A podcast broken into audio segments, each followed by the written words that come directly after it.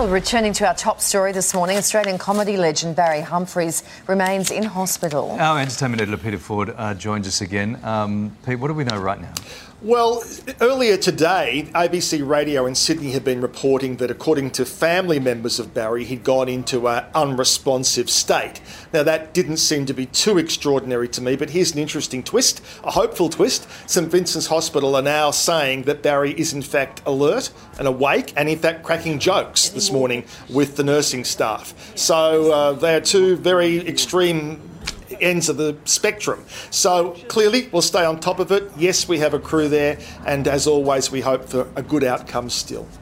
Yeah, Pete, you have a, another funny memory. Actually, most of them would be funny, I guess, but another funny memory of Barry to share with us. This is a really good one. This is 2002, big Jubilee concert for Dame Edna, for uh, the Queen. Dame Edna was asked to introduce the Queen. Now, obviously, they could have got anybody they wanted to to do this, but they asked Dame Edna to do it. Now, because Dame Edna has often talked about her close friendship with the Queen through the years, and she got to do the intro. And obviously, the royal family knew that Dame Edna will not play it straight. She'd be cracking gags and having fun. And there are actually a few glimpses where the Queen, you can see her laughing at Dame Edna. You don't, you know, as wonderful as the Queen was, we didn't see her laughing that much. So uh, here from 2002 is Dame Edna introducing and announcing the arrival of Her Majesty. But I think we have some very exciting news now. We do. The Jubilee Girl is here, Pasha!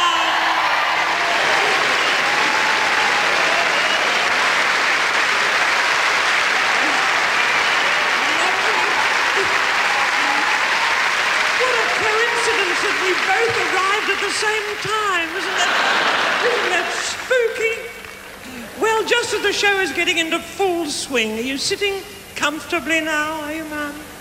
That's lovely. I should warn you, the show is a little loud. In fact, you might enjoy it more at Balmoral. It's a bit like...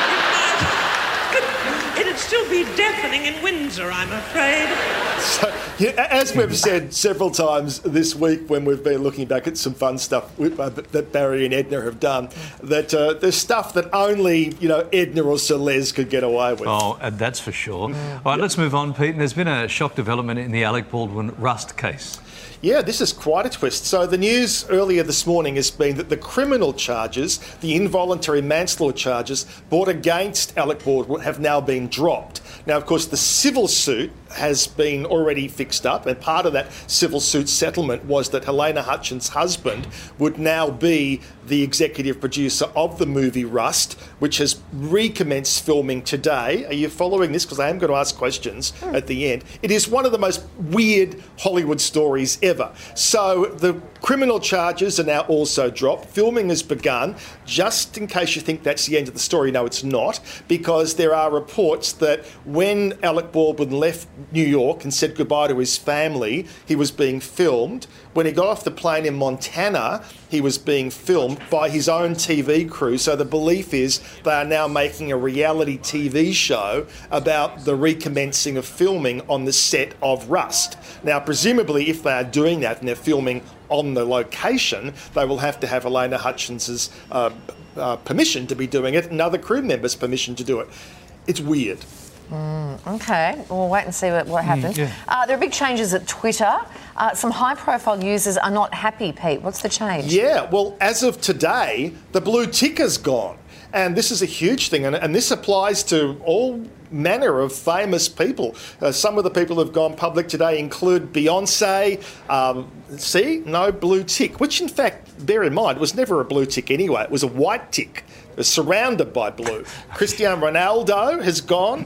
Um, Bill Gates has gone. Uh, basically, uh, everybody has lost their blue tick, unless you want to. Oh, look, even me. You've lost your blue tick. You I worked so woke hard up for that blue tick. I know. I, I fought so hard for that. It took me. I'm joking. It took me two years to get it. Yeah. And I woke up this morning without my. Um, Without your tick. Without, without, And, and I also know you're without of my no, dignity. You have no fixed address. So I, That's right. But Pete, you can buy you can buy it, can you? You can pay for it. Is that right? You can right? buy, I think in Australian dollars, it's $194 a year. It's not the fact that people don't want to pay the money. Clearly, most of those people have got that money to pay. Sure. It's the whole new verification system whereby anybody who wants to fork out the money can instantly get a blue tick rather than having to go through a process of verification, which even people like me at the bottom of the food chain have had to do. So that's what it's about. It's not about resisting paying the money. You know what it is? It's, it's a money grab for Elon Musk because he's got to pay for his next rocket after his Yeah, last one blew up yeah. this yeah, morning. Yeah. after the unscheduled uh, Uh, disassembly. disassembly.